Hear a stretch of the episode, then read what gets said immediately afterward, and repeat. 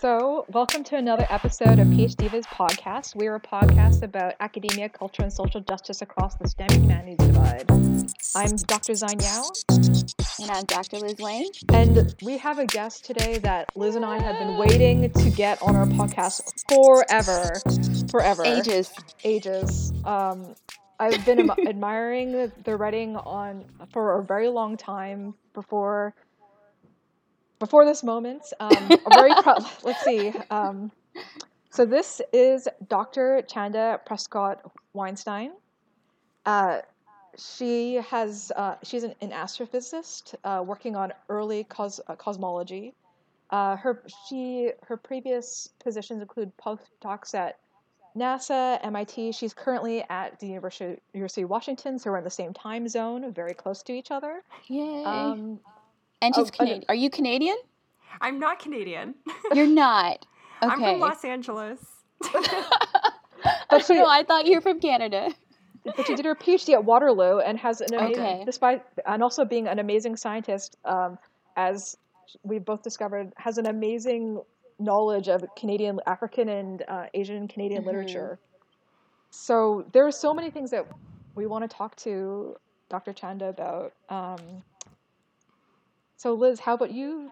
You start off, or maybe um, Chanda, do you want to say something briefly? Yeah. So, welcome to the podcast, and let me first ask, Thank what you. do you prefer that we call you, uh, Doctor Um, Prescod? Chanda. Chanda. Chanda is fine. Yeah, Chanda is fine. Chanda, if you're nasty. Okay.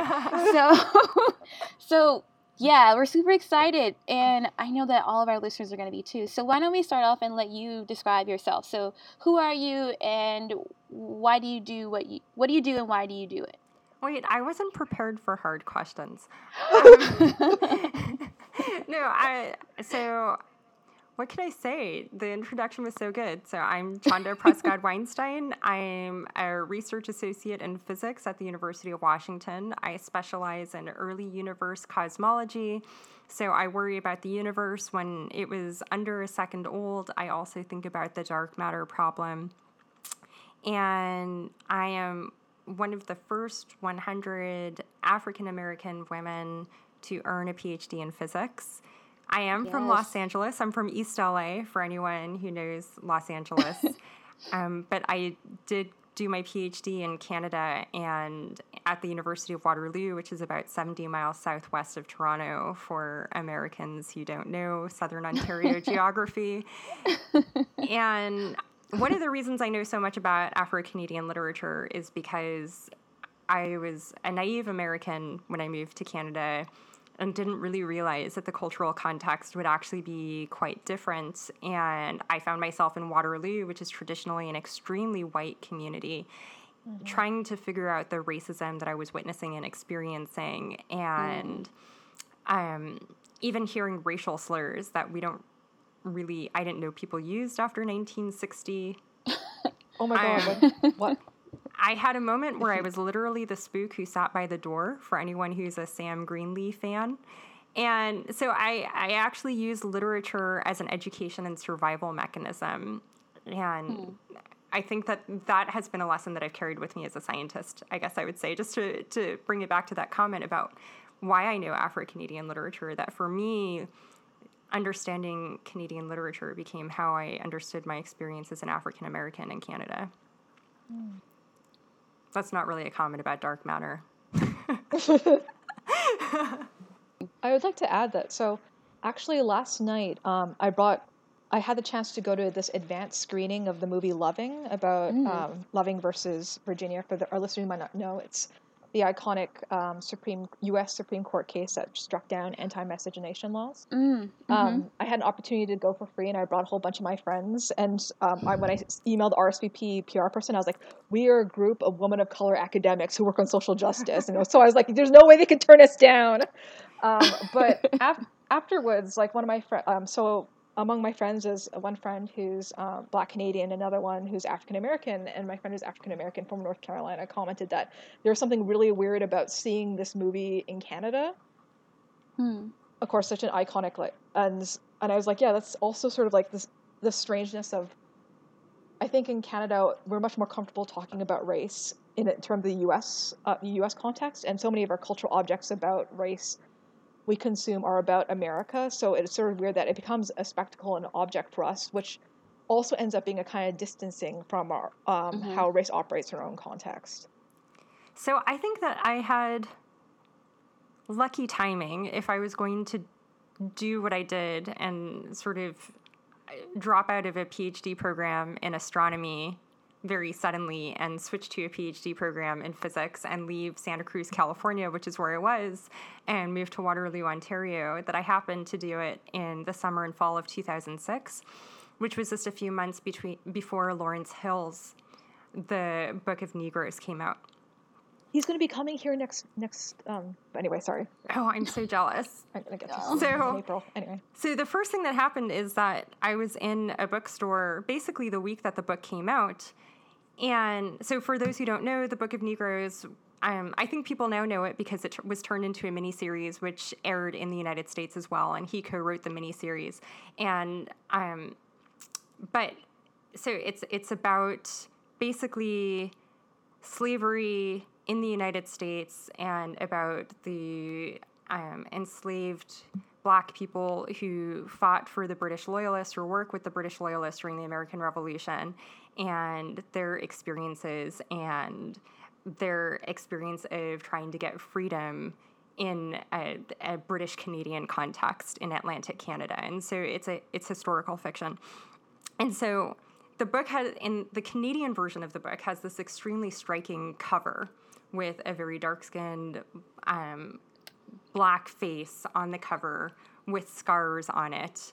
And mm-hmm. it says The Book of Negroes in very big letters. And I saw it across the bookstore, and I was like, what the, what is that? yeah, mm-hmm. exactly. I had already seen some stuff in Waterloo. I was ready to set the bookstore on fire because I was just like, there's no way this is good. And I picked up the book, I started reading it, and three pages into it, I'm crying in the middle of the bookstore. And it starts out with a kidnapping in Africa, and that, mm-hmm. that's the beginning of the story. So a month later, Lawrence Hill, the author, came to Waterloo, and if you've never seen Lawrence, he's extremely light-skinned. I'm light-skinned, he's lighter than I am. Mm-hmm. And he has an interesting Canadian story. His parents were both American. One, his mother was white, his father was Black. His father came to Canada to get his PhD, and then they decided to stay for various reasons, including relating to the Loving versus Virginia story. And his father became Ontario's first human rights commissioner. Yeah. And so I'm looking at him, and I'm like, okay, so this guy knows some things about what the experience I'm having in Canada. So I approached him afterwards, and I said, like, look, can I talk to you? I don't I don't know what I'm doing as an American here. I don't know how to translate these experiences. And also, is this book coming out in the U S? Americans need to read it. Um, and he told me, yes, it is coming out in the United States, but it will be called Somebody Knows My Name, because HarperCollins, my publisher, didn't think Americans could handle the title, The Book of Negroes. Wow. And so I guess I sort of tell this story because, one, it was actually having contact with a Black Canadian author. He was also there with Afua Cooper, who is an Afro-Canadian historian, historian and poet. And they both gave me advice about how to be Black in Canada. Um, but also because of Lawrence's own heritage, all of his novels have been about being Black across the Canadian-U S border, and about where there are divergences and where there are commonalities and how people have at various points gone in one direction or the other, trying to escape the racism of the one or the other. Mm. And so I even, just thinking about what you were saying, Zain, like, I, I think that his writing is really responding to that tension in his own way as a, a Canadian, an Afro-Canadian with American roots, I guess, is maybe how mm. he would put it. Mm. And it really became salvation for me in a lot of ways. I don't know if I would have survived Waterloo without that. I could just talk about Lawrence for like an hour. No, that's great that you mentioned it. We'll definitely put a link in the bio so that people can follow mm-hmm. up on this. But speaking of your PhD, why don't you tell us a little bit about your work? Um, okay, so let me start by saying that we have no clue what dark matter is. Um, and I actually think, you know, one of the, the cool things about science, I don't know how you think about it, mm-hmm. Liz, but I'm, science is really about what we don't know and less mm. about what we do know. I think that, you know, in science for general education courses, we portray it as we have all of this stuff that we know. Here it is. It's in a textbook. Um, so dark matter is called dark matter because it is matter that we believe is out there, but it is not luminous. So that means it doesn't radiate. Mm-hmm. Another way of putting it is it doesn't produce photons. So when we look at the when we look at the sky right now out in Seattle, the sun is setting right now. The sun, we know the sun is there because the sun is radiating light at us. It's radiating photons. Mm-hmm. And so that is what we would call luminous matter. And really, for the most part, the most concrete thing we know about dark matter is that it typically doesn't do that. um, typically, though. Typically. So there's, and, and so I say typically because um, we actually do still hope that it will have some kind of what we would call an interaction. So um, a way of mixing with regular, what we would call regular matter, like everyday stuff like us. Mm-hmm. And we hope that it, it does have some kind of engagement that will lead to us being able to detect it. So there are actually lots of experiments called direct detection experiments that are trying to catch a, a dark matter particle. Mm-hmm. And so the particle that I have worked on, the axion, that's the one that I think about the most. That's a hypothesized dark matter candidate, so we've never seen it, is one where if you put it in a very strong magnetic field, it would radiate a photon. And so it might produce some light if you put it in the right conditions. Hmm. So that's an example where it's dark, but it's not necessarily dark. I should say, by the way, that I feel like a black physicist never would have used the term dark matter, but that's just me. They're all like weird. What you would you call all... it if you could rename it? What would you call it? Um. Oh, I've Ether's already taken, this. so. Yeah, ether. No, ether. I I actually think it's possible that in another scenario, it might have been called like um, non-luminous ether or something like that, mm. since it basically kind of does similar things to what people thought the ether might do, mm-hmm. right? right? In terms of being everywhere and like mm-hmm. we think it's possible dark matter is flying through us right now, for example, right? Um, so the way that we we have come to believe that dark matter is out there is if you look at a galaxy, you can look at how stars are moving in the galaxy. So we call this measuring the rotation curve. So basically how stars are rotating. Usually galaxies are rotating um, in some kind of like circle-like motion. And so you can measure how fast the stars are moving, and you can also count the stars mm-hmm. based on how many photons are arriving. So you're counting basically the luminous matter. And using how fast things are moving, you can calculate how massive you think the galaxy is um, based on... And you can also calculate how massive the galaxy is based on how many stars you count, right? So you would think that those two things are going to match. You use how fast the stars are moving. Okay. You use how many stars you're counting, and you're thinking that they're both going to tell you, like, I don't know. Like, it's like if you weigh yourself on two different scales, you expect them to give you approximately the same answer. Mm-hmm. But it turns out that those two numbers don't match up. And the amount of matter that you expect to be in a galaxy when you measure the rotation curves is actually much more massive than what you get from counting the stars. And so this indicates that there's a bunch of matter that we're not counting. Mm-hmm. And so um, Franz Zwicky, I'm probably not pronouncing it right, was the theoretical physicist who first thought of the idea of dark matter in the nineteen thirties. But it wasn't until Vera Rubin came along in... Um, That name sounds familiar. The fifties familiar. Or the sixties, yes. um, and she was the first person who really thought about how could we check this. And she was the one who thought of the rotation curve check. And that's one of the reasons why we keep saying she should win the Nobel Prize. Mm-hmm. It was really her, um, she and worked with a, a telescope builder, and the two of them together were really the people who thought of how how can we check this? And it's now a problem that has produced many papers. We've spent a lot of money trying to figure it out, and it's obviously a problem that captures the public's imagination. So right. that's always nice P R, too. Yeah, and I think this is very interesting because there are many things that physicists say exist, and we don't know they exist. And we, so we theorize them until we can develop the experimental techniques to prove it. And a lot of them have come to fruition. And so one of the things I think about dark matter, you know, is it going to be something that we are going to keep theorizing? Um, or how long will it take for us to finally, you know, bring those mm. two points together?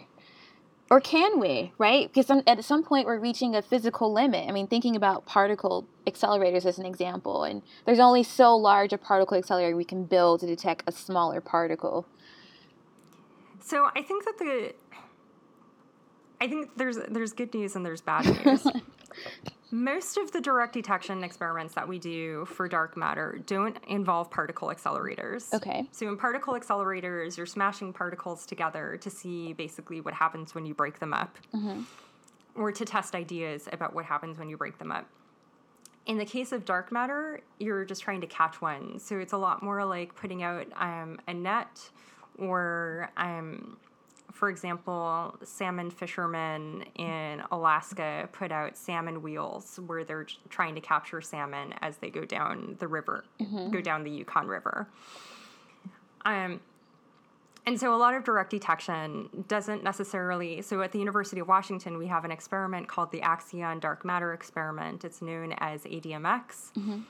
And no fancy I, acronym the first, there. No fancy acronym acronym there. That's true. Um, so the first time I saw the experiment, I kind of expected it to be like this massive room-filling thing mm-hmm. because that was what I had seen when I went to visit CERN in Geneva, the Large Hadron Collider. Mm-hmm. It was this massive, several floors, several rooms, like yeah, it makes you cute. Feel like an ant.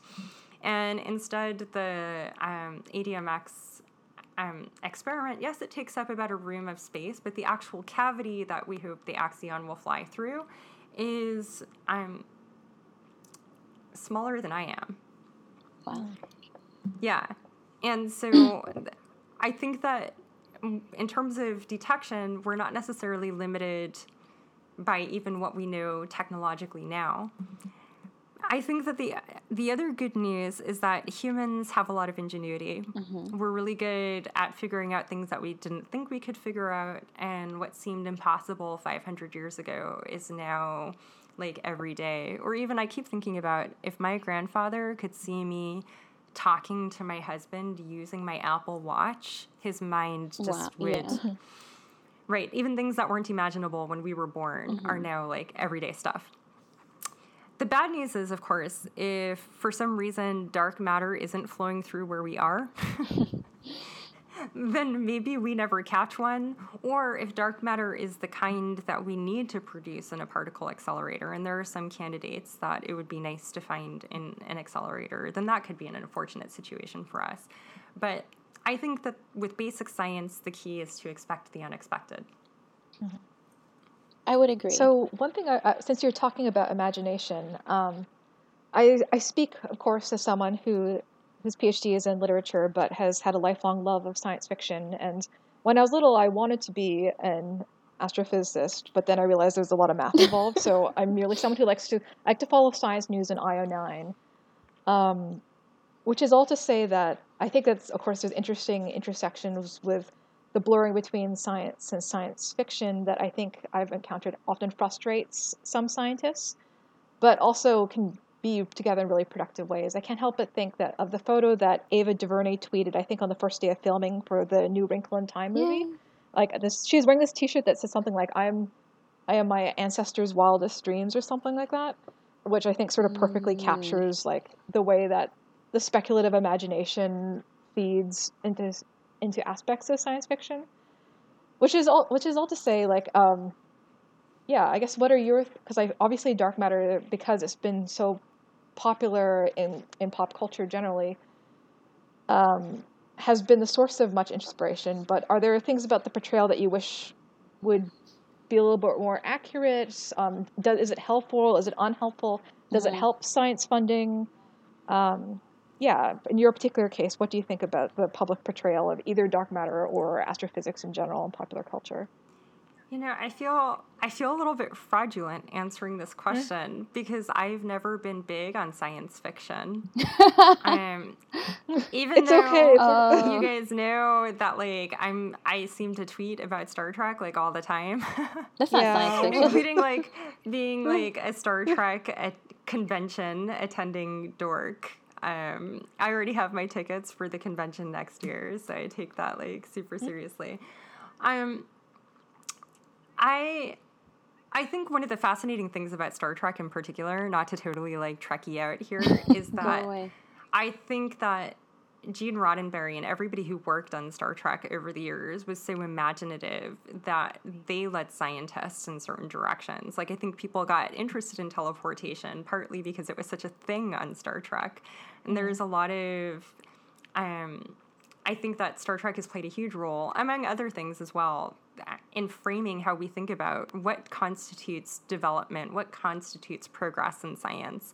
And one of the reasons that I am so particularly attracted to Star, attracted and attached to Star Trek is because they didn't think of Roddenberry and, and and Majel, um, Roddenberry, his wife, who I think played a big role in envisioning it, um, didn't think about it in a silo. They didn't think about just science. They thought about what kind of technological society would we want to see? What what mm-hmm. is the future?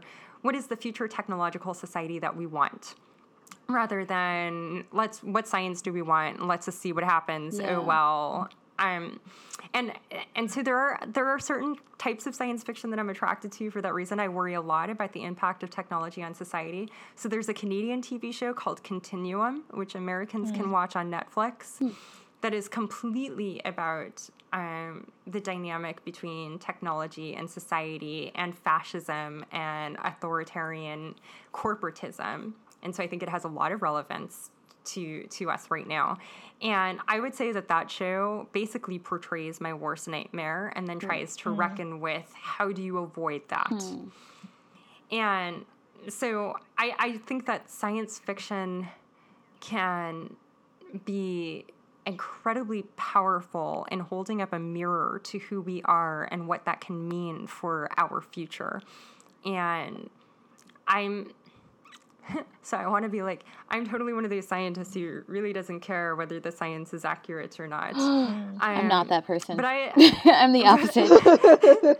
But I get really, really worked up about um, mistakes in Star Trek. I think partly because they typically do so well that when they mess mm. up, I get really angry. Mm-hmm.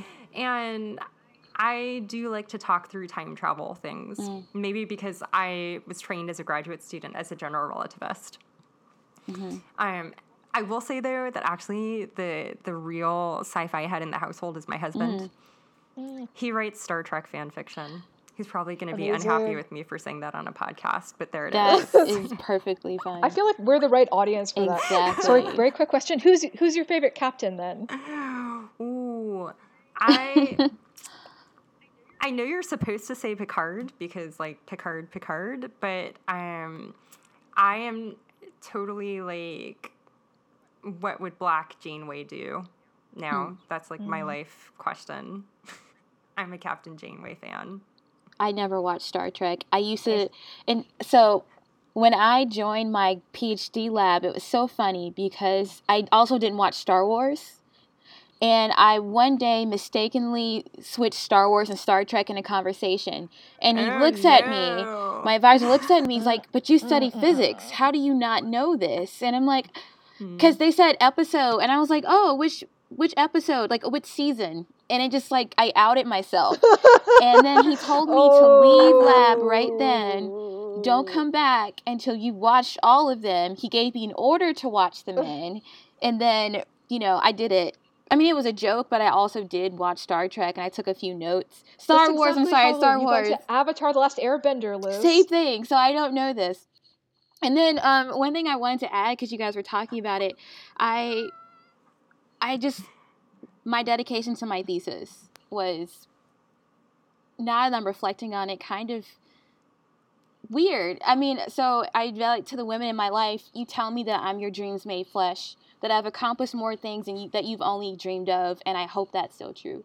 And I remember when I was writing my um, my acknowledgments and like my dedication, I was really thinking about what I who did, who was important to me, what did I want to do, and I just thought it, all of a sudden I started thinking about my mother and my grandmother, and they were science teachers, and for reasons that, you know, they had children really early or they just had to take care of other people, and I'm doing things that they, like, I just think about like my great grandparents being slaves and all of that, and just kind of coming here to the ivory tower of ivory towers and having this degree.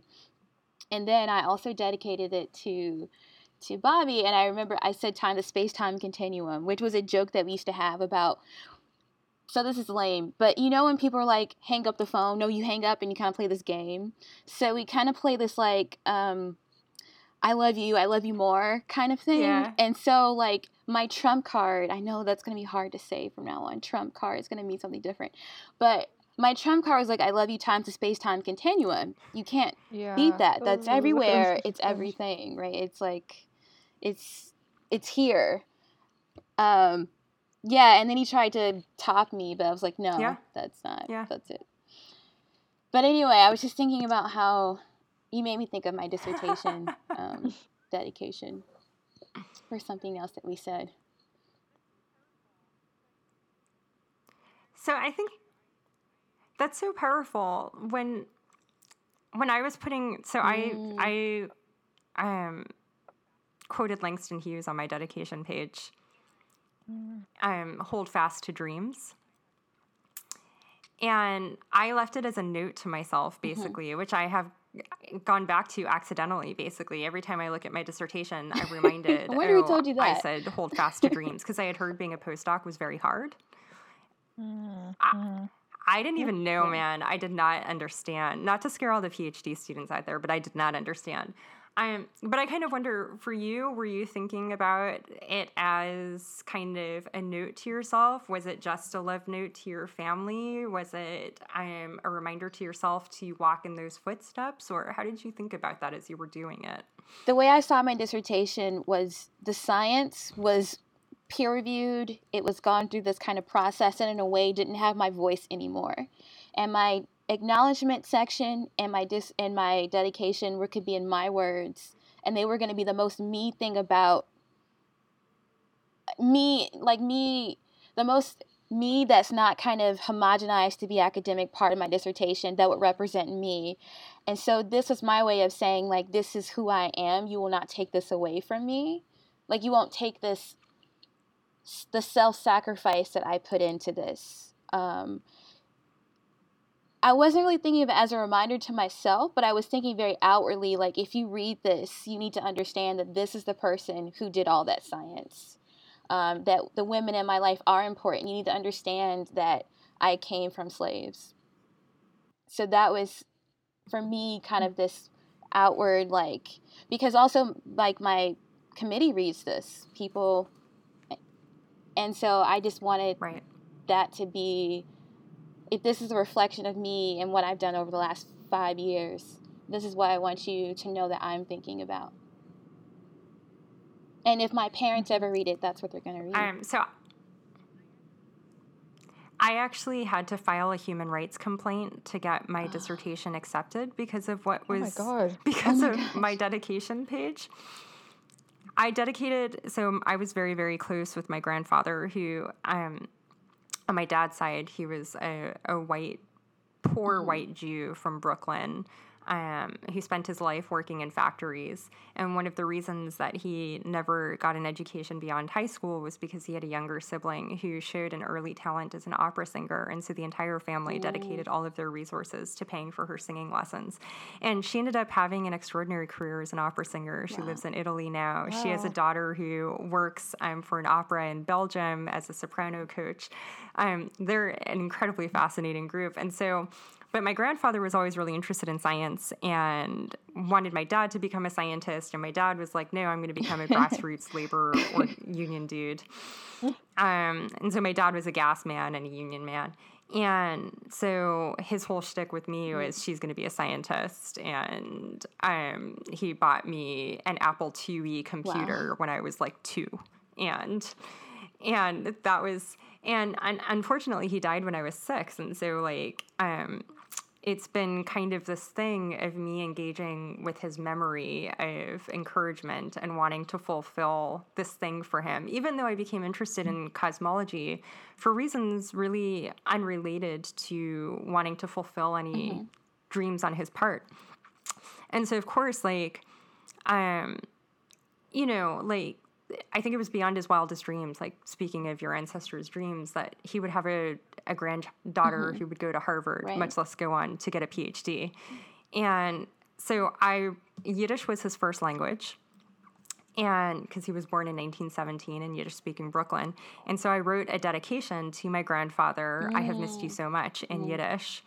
And oh, the graduate studies office rejected my dissertation wow. when I submitted it. Um, after I had done all of the corrections, et cetera, um, because they said that it was not in the official language of English. Oh, my God. Oh, my God. And so totally the wild thing about it is that they didn't even give me the option of putting it in French, mm. which because it's a Canadian institution, they were supposed to say right. it had to be in English or French if they were really going to mm-hmm. do that. And so I complained to the Human Rights Office. And one of the nice things actually... Uh, You know, I feel like Canadian racism versus American racism is like half dozen versus six. Um, but there was a human rights office that I could complain to, which is not the case at any of the American institutions that I've been at. Yeah, I don't think there's, there's not one at Cornell. Right. And so the human rights office talked to them about it and came up with a compromise. So it's in Yiddish, and then underneath the Yiddish, okay. there's an English translation. Um, but it was like a whole drama that like my dissertation was actually accepted by the university a week later than when it should have been, simply because I had wanted to put um, this language that effectively has been killed mm-hmm. off, um, that was mostly spoken by poor people, and to, to, yeah. to say thank you to my grandfather. Um, so I feel like I totally hear you about the dedication page and wanting to put something of yourself and your yeah. family into it. And that was one of the reasons I was curious about your experience. Yeah. yeah, now I look back at it and I'm really grateful that I did it. I wasn't even thinking about how it would impact me in the future, you know, a year later, to think, I'm so happy I wrote that. I'm so happy I had the um, bravery to do that and not be like, um, yeah. you know, something generic. I can't help but think now that it'd be such an interesting, speaking as someone who works on literature and histories of science, how interesting it would be, the both of you talking about the, the function that your uh, dedication pages uh, serve. What it would be like to have a project where someone like mm. me goes through all these dissertations by like women of color in science and like tries, and how do you reconcile like this very personal embodied experience with the the hard science of the rest of your work? Yeah. This is actually something I might want to look yeah. on. I love that um, idea. This would, would be such a great project, outcome. even like oh, even if it were like really a media thing where you people just were yeah. posting what they had their um, what their dedications were. Yeah, it'd be like a great Tumblr at the very least. Oh yeah, that yeah. seems like oh, you guys are inspiring me. Excellent. Oh my God, this is Tumblr what happens material. when we come together. So actually, great I'm ideas gonna... just coming out. I mean, yeah, let's do this yes. again. I love it. Let's form a think tank. We could have. Yes. Thank God. Great Tumblr ideas at the very least. But actually, like on the subject of like dissertation, getting through the dissertation related things and also science fiction, um, one of the things that I did while I was writing my dissertation up, which like I think can be hard to appreciate how hard that's mm-hmm. going to be until like you're in the mm-hmm. middle of it and you hate your dissertation because you've read it, you've read everything in it over and over again, and you don't want to write the introduction, and there's all this stuff going on. Um, and I was also just mm. feeling really demoralized, um, having been the only Black woman in my program, having been one of the only women in my program. I people know that I've talked online quite a bit about the racism and the sexism that I witnessed. Mm-hmm. I had gone through a divorce. And definitely being in a PhD program was part of it.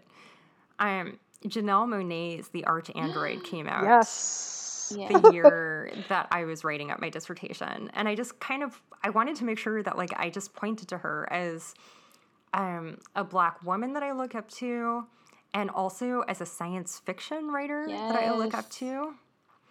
Mm-hmm. Um, because a lot of times people have only listened to The Arch Android or Electric Lady separately, mm-hmm. and they haven't listened to them in the context of her E P, Metropolis, first, right. and then Arch and the Arch Android, and then the Electric Lady. Because then the interludes won't make sense. Like anyway. Yes, it's it's a science fiction um, R and B pop opera yes. that is about slavery and freedom. Yeah.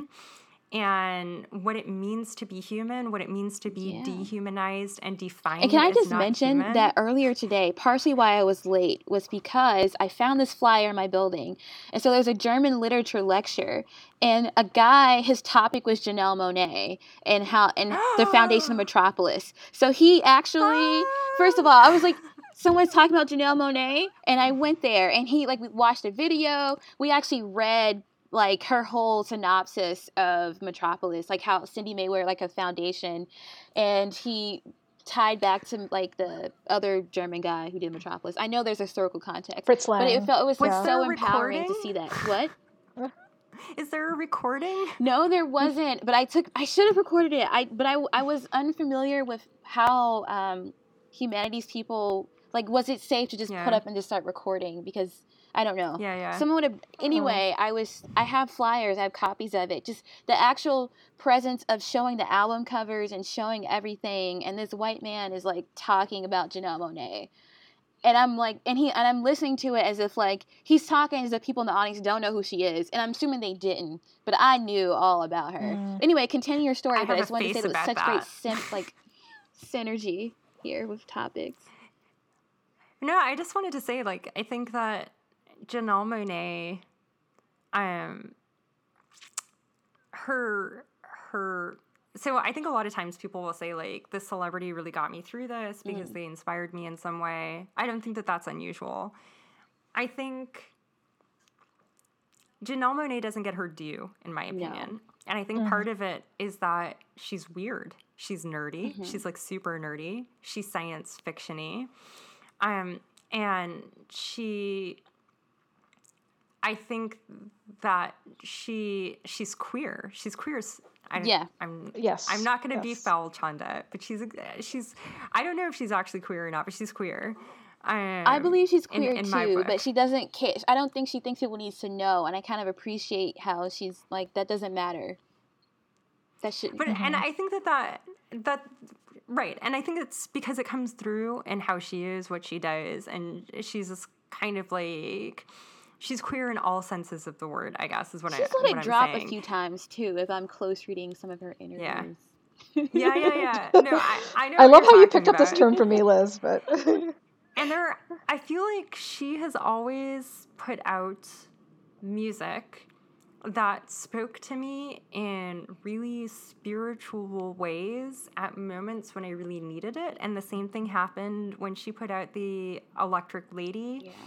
Um, the song Sally Ride, yeah. it took me a couple of months to listen to that song without crying. Yeah. Partly because what a lot of people don't know about Sally Ride, I think even now, besides that she was the first American woman mm-hmm. to go into space, was that she was a lesbian mm-hmm. and she had to hide it her entire life. It was not really something that was publicly mm-hmm. and widely known in any way until she died. Yeah. And right. So this is this is what I mean by queer, mm-hmm. right? Because mm-hmm. like I think it's very evident that Janelle was thinking about this lesbian who is a national treasure, a nationally celebrated hero, this woman, um, a physicist, a PhD in physics. She was like such an accomplished and beloved person. Mm-hmm. And still this core part of who she was was hidden mm-hmm. and it was considered... Um, For the, it was considered part of the national need that she not be known as a queer woman and that she keep that part of her mm-hmm. life private. And I think that the the, the song really spoke. And it to marches. It feels like as, a march. Yes, it feels like a march. And I, I think it spoke to my experience as a as a, as a black woman postdoc, mm. who's the only woman working, black woman working in theoretical cosmology mm-hmm. in the United States. Wow. Um, and mm-hmm. in North America, as far as I know, um, who has a PhD. And being like, yes, what is it like when you are basically walking around like a freak. Um, and I don't necessarily mean people are looking at you like a freak, although I think for those of us who are Black women scientists, even if you're light-skinned like I am, people are looking at you like a freak sometimes. Mm-hmm. And I was definitely having that experience with some of my postdoc at M I T. Um, but also to walk around knowing internally that, relatively speaking, you are not, one of these is not like the others, and you are that one that is not like the others. Mm-hmm. And I I just want to give a shout out to Jan- Janelle Monae for showing us, as a Black person, how to represent that as a science fiction story. Yeah. I love that. Mm. And I love her for that. Yeah. Let's have a Sorry, moment I could also talk about Janelle Monae for an hour. This is a good list. I want to meet her so bad. Janelle Monae, listen to this podcast and we are us. definitely going to we're definitely going to tweet this at yeah. her. You know, we'll just we're just going to try. We'll try. So Janelle Monae came to Cornell in twenty something. And I Yeah, was I was so upset because at the time I didn't know who she was, and so I, I know, and oh I would see the flyers, and it was also it was a bad period of life for me. Let's just say that. But I saw the flyers, and I was so upset because I was like in the middle of grief, and I remember that one of my friends um, introduced me to Tightrope, that song Tightrope, and Ooh, she yes. was me- like the video was mesmerizing. The song, I listened to it like every single moment of every single day to get me through that. And I was so pissed off. I was so angry at myself that she was actually there and I didn't see her because I didn't know who she was.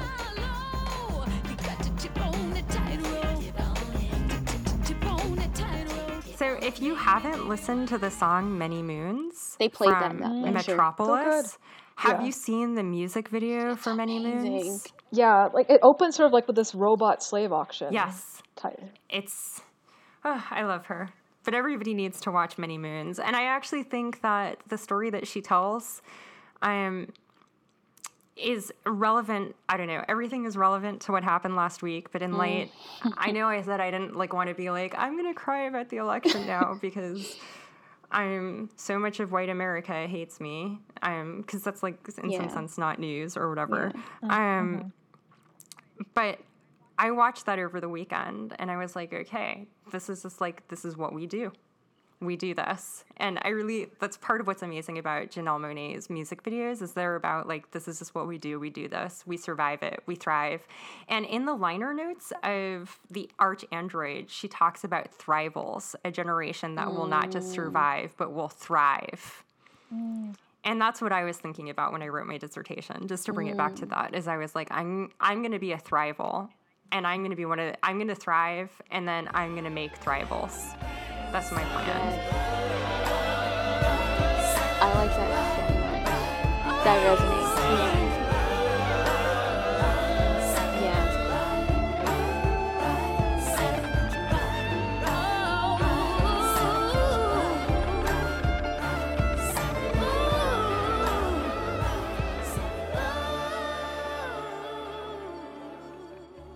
So I don't know. I haven't told you this, Chanda, but. Um, I'm, and I, I'm in my first year, first year of my postdoc, and I made it a point to mentor undergrads. Um, I could use the help too, but I can't tell you how I was unprepared for that experience when a Black student came into my office, and and it dawned like that moment it dawned on me that I had never had a like a professor that was Black or a woman like teaching me in my classes. And I was kind of like a pioneer in those spaces. And now all of a sudden, there's a Black student mm-hmm. who has a Black mentor. And I, I mean, and then I was like, keep it together, Liz. You're still Doctor Wayne right now. Wait till he goes, you know. You have to cry later. But you have to cry it later. It just hit me. And then there is this way in which I, I want to do this. I really do want to do this. The system's like making me sad right now, but... I really do want to do it and trying to like thrive in this space.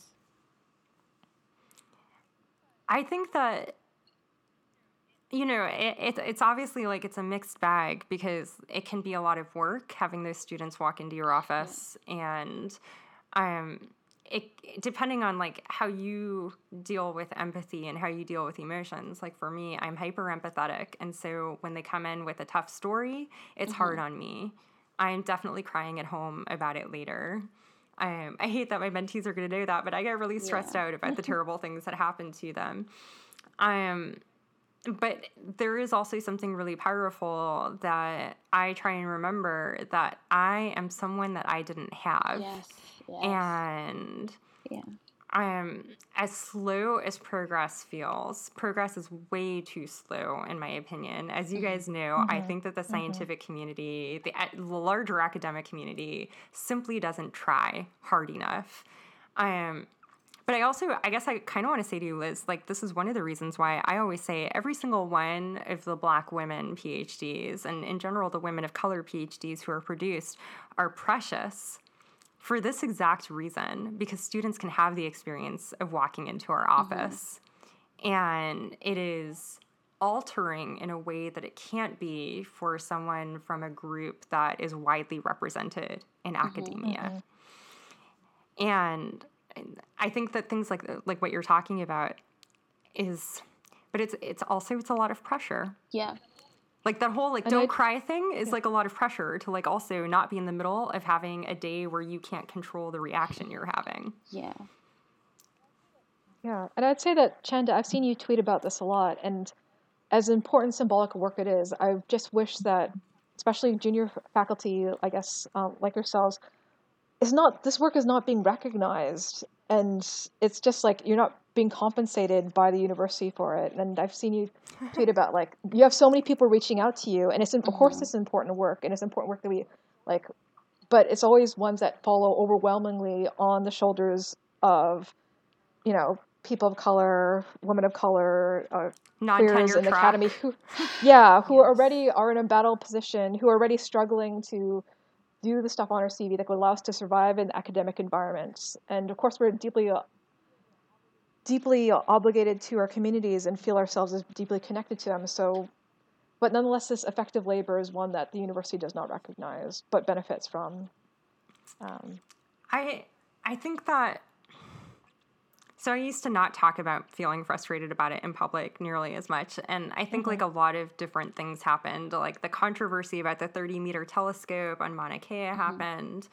And there were a lot of like deeply personal attacks involved in, in, in that, because I didn't agree with a lot of the mainstream community about the approach being taken to getting the thirty meter telescope built. Mm-hmm.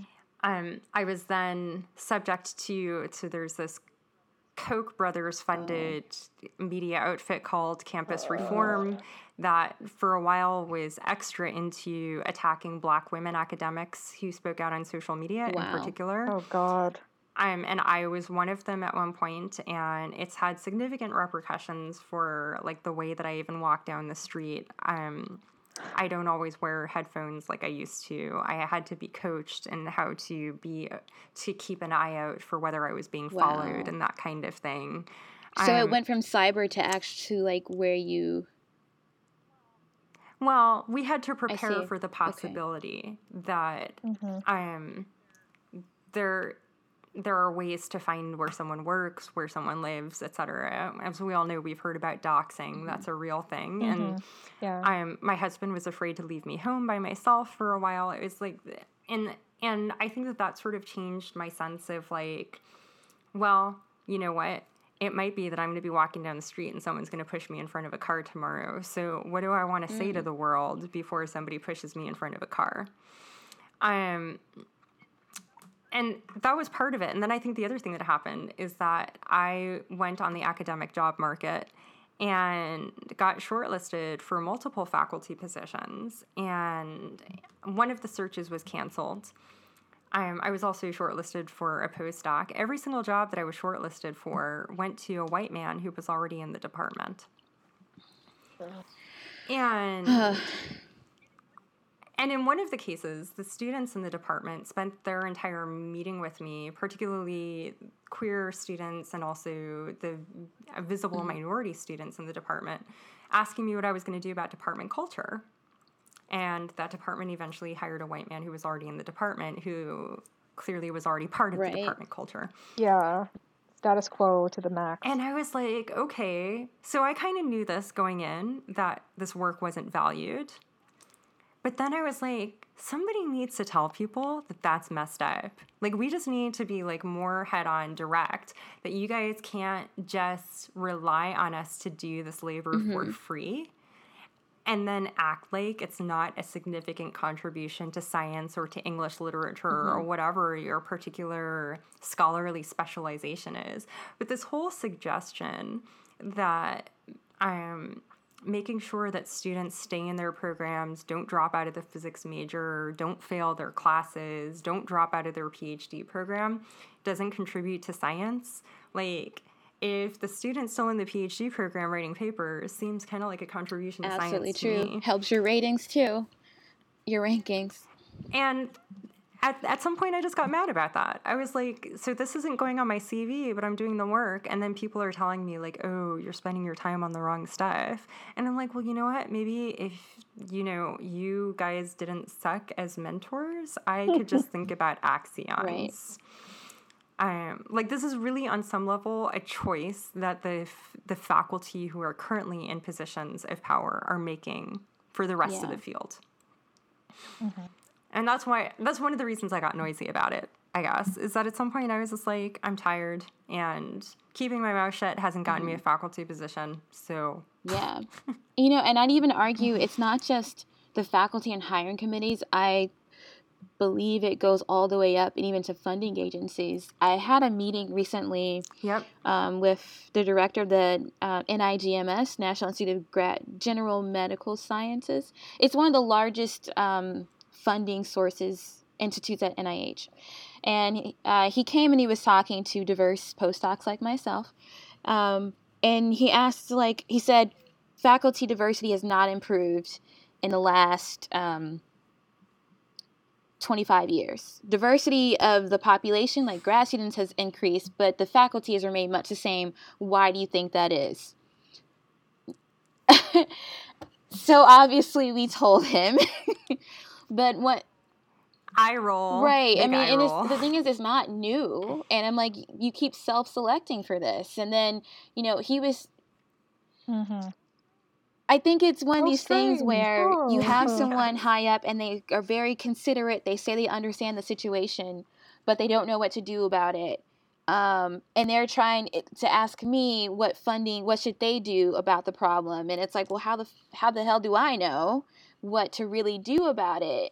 And then the other thing I'm at, I came to the conclusion of in that meeting was, it's not that you don't know what to do, you're just not going to do it, because what you need to do is mm-hmm. Mm-hmm. require that they um, consider people of color. Like, actually make this a requirement for being hired or for being funded. You literally control all of the funding.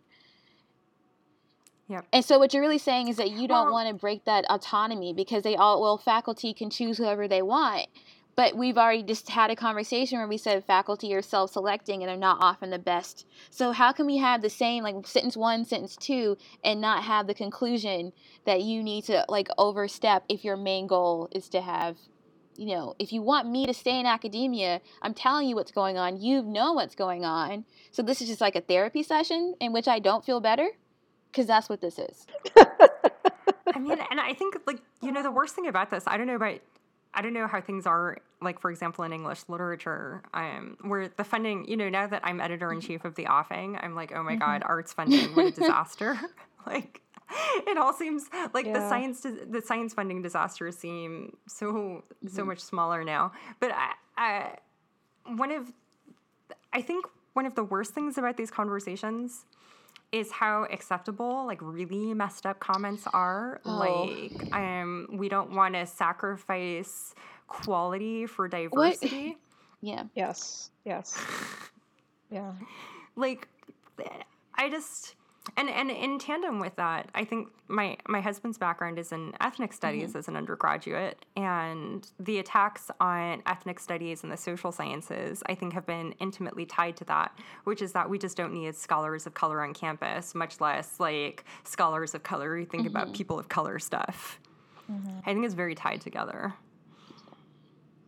Yeah. Um, as we're speaking now, back at our PhD alma mater, there's actually a big meeting about um, the state of ethnic studies at Cornell uh, with all the directors of the various, well, Africana, and then the, we don't have a full center, but for, mm-hmm. for like Latino, Latina, Asian American, uh, the new indigenous, uh, newly named indigenous um, program, like people are trying to come together and have these conversations.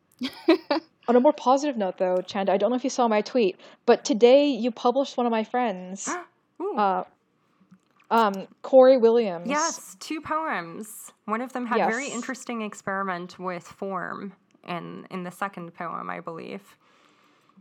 Oh, yeah, that's super. But... so for for people listening, that's at the Offing, which is the yes. offing mag dot com. Check it out, guys. And I believe that that was in the Here You Are department, which is curated by our Here You Are editor, Connie Liu. So Connie will be very happy to hear that shout out, I think. We're also going to have, um, that's the plan anyway, is that on Monday we're going to have an essay by Alyssa Washuta, um, which I'm which I happen to be working on. So it's mm. going to go in the Insight department, which is the one that I curate, and I'm pretty excited mm. about that. Um where she's going to be reflecting a little bit on how she sees, um, well, I don't know, the aftermath, whatever we want to call it, of the election as a mm-hmm. Cowlitz woman, which is, the Cowlitz are a nation that is local to um, the Pacific Northwest. I was going to say that um, I actually just submitted a piece for this, uh, for a journal on, the topic is the afterlives of nineteenth century American racism.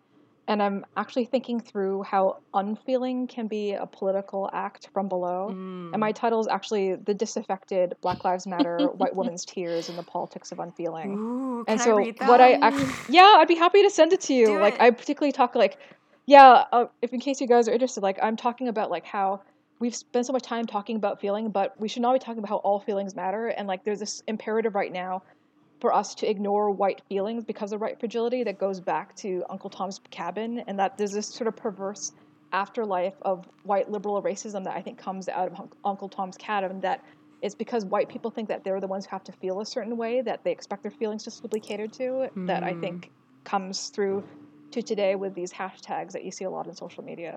I was wondering, did you want to, I know you said um, in our emails that people don't ask you about your science enough, um, did you want to talk about early universe cosmology? Because I'd love to hear about it, but I don't know if that's too much of a digression from our So I'm, I guess I'll tell people, if you guys don't mind, I'll tell you a little bit about yeah. the era known as reheating.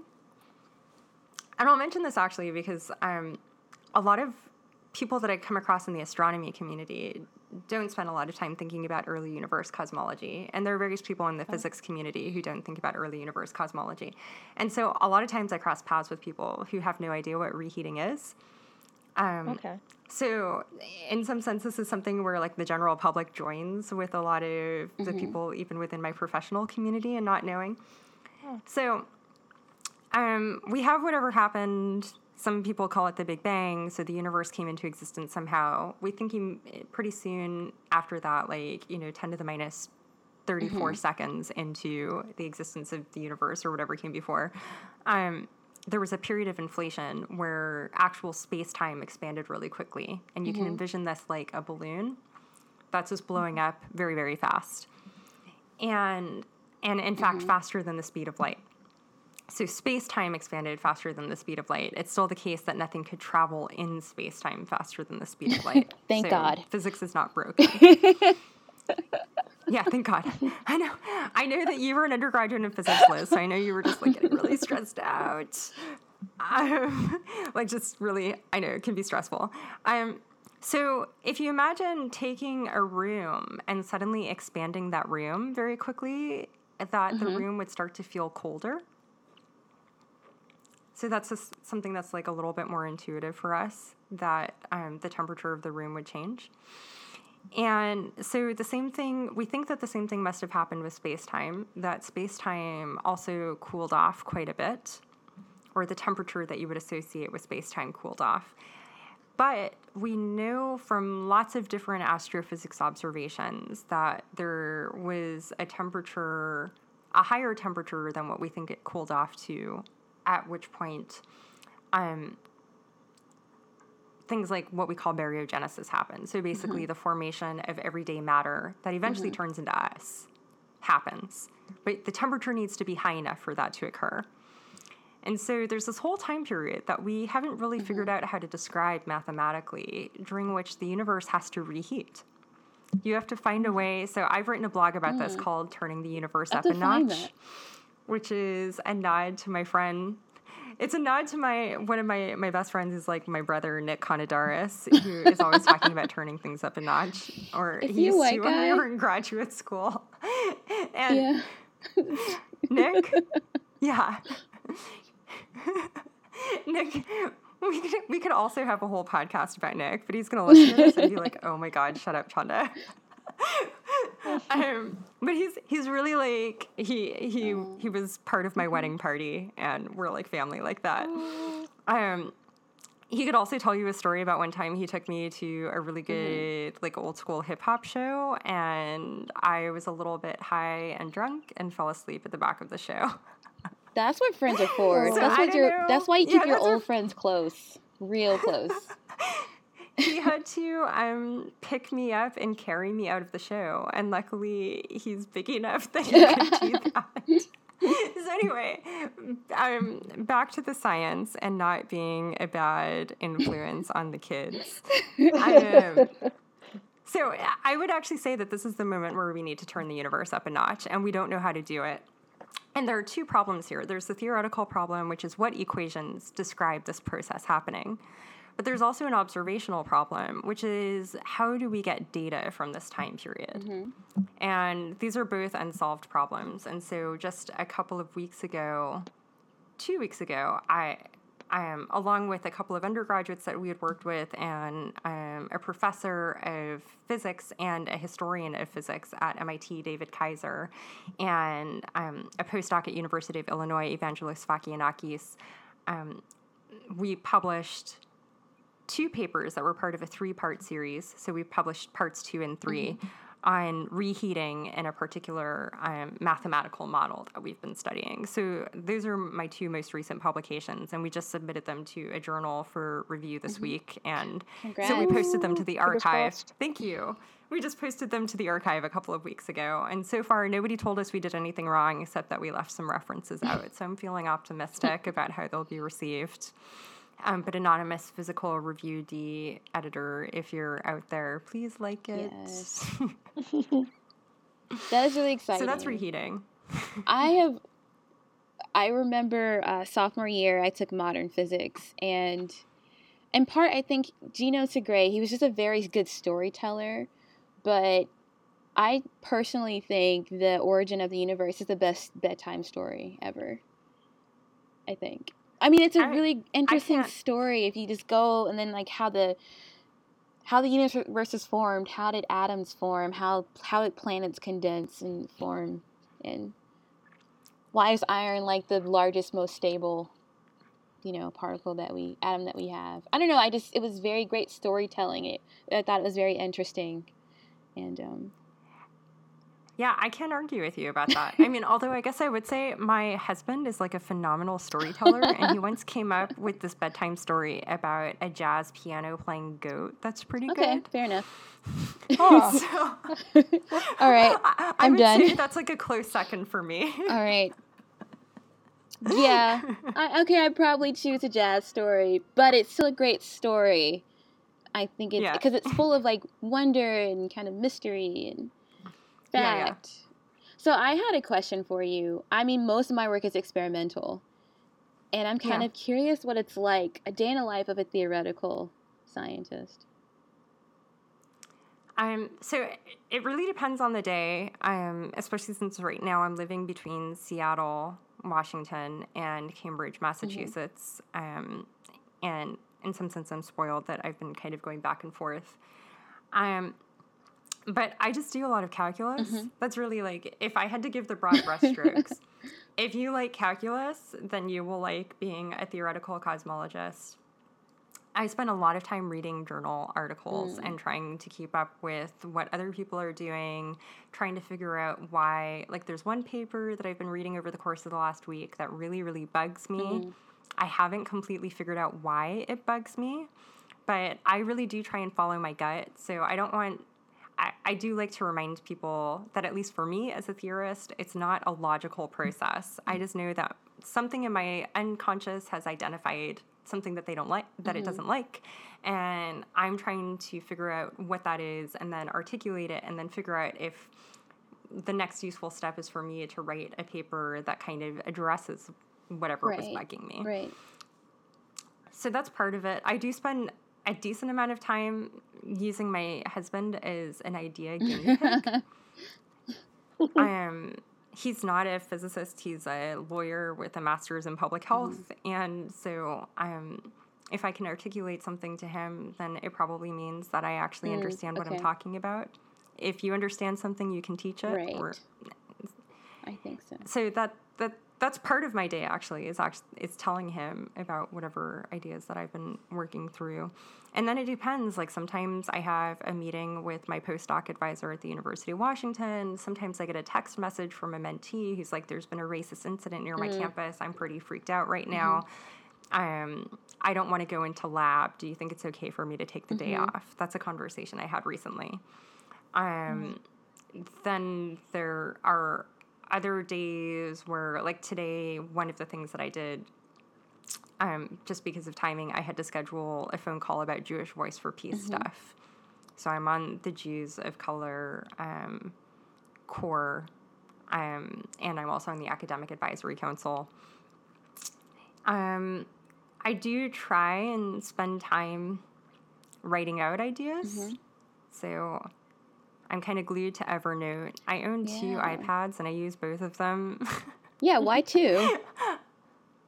um, so I have, like, one iPad. I have a, a twelve-inch iPad Pro, which, okay. like, before Huge. they came, before they announced that, I had actually oh. put it in an interview as, like, my dream iPad mm. was a twelve-inch.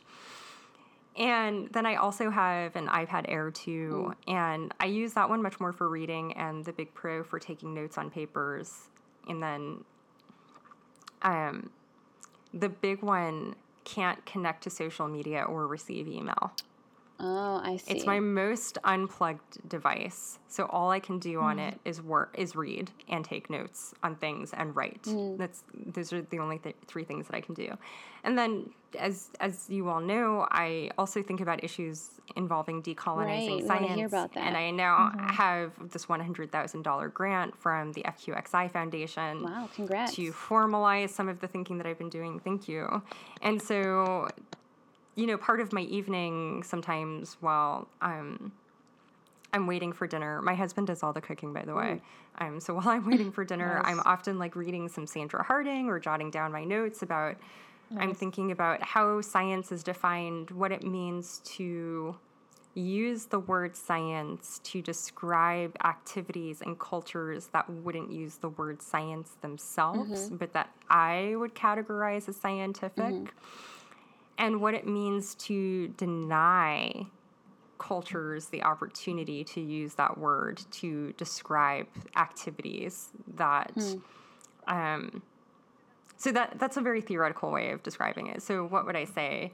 Um, so there's a, a people that lives in the Amazon who horribly, um, their name is escaping me right now, that there's an anthrop- a South African anthropologist who spent quite a bit of time trying to understand their cosmology and their astronomical system. And they have a completely self-consistent astronomical system that allows them to predict when the next season is going to start. Mm. They have, I think, five different rainy seasons, and they can use astronomy to predict when those seasons are going to arrive mm. with great accuracy.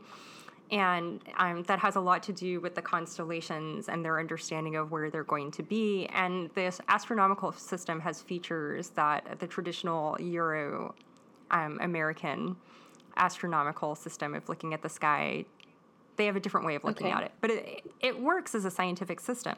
So the question is, do you describe that as science, even though they don't call it mm-hmm. science? Um. Hmm. What does it mean to use the, to to impose that word? And then going in the other direction, if you do impose that word, is that an assimilationist stance of I can't mm-hmm. accept you in your own linguistic right. context, and I have to legitimize your intellectual, or what I would call intellectual and scholarly work, mm-hmm. by labeling it with this word that has been, is considered legitimizing in a Western context. Um, I wrote, one of my publications has to do with like, oh, that's good. Well, the Go- American Gothic, but also um, differing like Western versus indigenous ideas of animals. And I just did a quick search on your decolonizing uh, science list, but have you come across uh, Gregory Cajete's Native Science? How do you can, um, how do you spell that? I'm I'm not sure. If, um, I'm not sure if I'm pronouncing his name right, but C A J E T E. Yeah. Oh, so right. So I read, the, um, that's the second, uh, you're the second person who's asked me about that in the last month. And the reason yeah. that's not on my list is because I read it and I didn't like uh-huh. it. Uh, and okay. what I didn't like about it was not because, like, I felt like he was trying to make a case for Native science, Native um, science in a Native American context. Mm-hmm. But the way in which he did it seemed very grasping at straws-y. That's how I, mm. but this was like five years ago. I think I probably need to reread it because I'm I'm much more educated person now. I hope I've grown in between. um, but I also feel like you don't need to grasp at straws to make the case for Native American scientific epistemologies or epistemologies that we would categorize as science in the American Academy. And that was actually my objection to it. It was not so much that he was trying to make the case, a case that can't be made, although somebody actually emailed me and told me recently that we need to be careful about telling people that they have a history of science when people like them never did science. And I was like, that's not that's not actually a real problem. um, so I think I need I probably need to reread it. But um, there there is some good stuff that isn't on the list. There's a great book from twenty thirteen that I haven't read yet, but I trust my friends when they tell me it's great, by Kim Tallbear, which is about Native Americans oh, yes, and D N A. American. I actually just got that from the library. I'm, I'm, I'm getting my copy it, sometime in the next week. That's my yeah. plan. Um, yeah. But I think that there's a lot of phenomenal scholarly work by women of color in particular about D N A and genetics. Hmm. It's coming out right now. Mm-hmm. Um, And possibly because I've been sort of surrounded by that, I actually have a an article in the winter issue of Bitch magazine, which is apparently mm. on its way to subscribers mm. right now. About okay. It's entitled "The Physics of Melanin," hmm. and um, it's kind of a per, it's a little bit of a personal essay, but I hope it explains some things too. I would love to read it because um, there's also a book that came out I think last year or two years. In the humanities called The Physics of Blackness. Oh yes. I've read I've yeah. read which I've I feel like people have had mixed reactions to, but we could talk about I can it I'll later. Make one comment about that, which I I see as a general disconnect between those of us who are Black scientists. Mm-hmm. Liz may have a totally different take on mm-hmm. this than I do. Mm-hmm. And people in Black studies. Um, yeah. Which is, I think, one of the hardest things about becoming a Black scientist is imagining that you can be a Black scientist. Mm. Like going back to that conversation earlier about being beyond your ancestors' wildest dreams, mm-hmm. that sometimes we have to become beyond our own wildest dreams. That's part of the challenge yeah. of being a woman of color in traditionally white spaces. And um, I think sometimes people working within Black studies contexts can have a hard time imagining Black scientists yeah. and Black scientific history and Black intellectual history. And so I do wish that when people are thinking about things like The Physics of Blackness, that instead of just reading a book by a white theoretical physicist like Lisa Randall, um, maybe come talk to some Black scientists about, is this how you see it? I think it can really enrich the work. Mm-hmm. Hmm. Those are overall good comments. Yeah, thank yeah. you. I mean, expected, but they definitely resonate. Like, I definitely had this moment. I was um, I was working at the N I H, and I was wearing a lab coat. And I've done that before. But for some reason, I was in the building, and I ran across a mirror and, like, had a double take. Yep. Because it never – because white coat, Black person. Something doesn't fit here, and it dawned on me, like, why I've done this before, but why is like seeing myself in the mirror or some reflection somehow in this building jarring? So I would actually recommend, if you've never done this before, as often as possible when you're giving scientific talks or when you're just in scientific spaces, tell people to take pictures of you and have have those pictures look at yourself. Somebody did this, Scott Traeger, who's a professor at the the University of Groningen in the Netherlands, um, tweeted a picture of me giving a talk about dark mm-hmm. matter last year, and that I actually ended up asking mm-hmm. him for a copy of the picture because I was like, whoa, check that out. She's like yeah. talking science. And sometimes when you can't see people who are like you, you have to be yeah. the person that you see. Yeah. Mm. Kind of like, so don't just see yourself in a mirror, but actually get that image and save it. Oh, I thought one way that might be nice to end is that I actually um, looked up the poem, Langston Hughes' poem mm. that uh, Chanda talked about, and mm. maybe very could thoughtful, I... Doctor Yau. Well, bringing, bringing the poetry, if you... Um, it's short, so may I just read it out? Yes. For the benefit of our listeners? Please. So, Dreams by Langston Hughes. Hold fast to dreams, for if dreams die, life is a broken-winged bird that cannot fly. Hold fast to dreams, for when dreams go, life is a barren field, frozen with snow. Hmm. Oh, I want to cry. I think this is where we snap, do the snaps. Thank you for finding that. This was great. This was just as awesome as I thought it would be. All the months that we have been hoping to have this podcast. Thank you for being our guest and our inspiration and being a great human being. We really appreciate you, Chanda.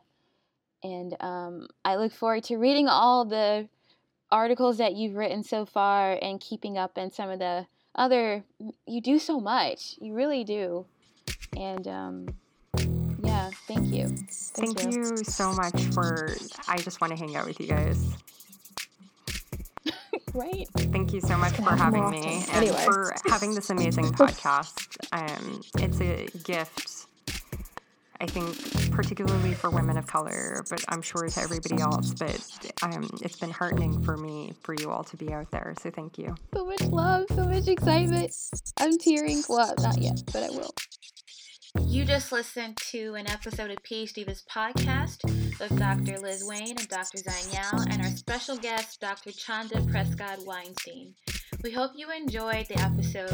As always, please follow us on Facebook and Twitter under the, the handle PhDiva's Podcast. See you next week.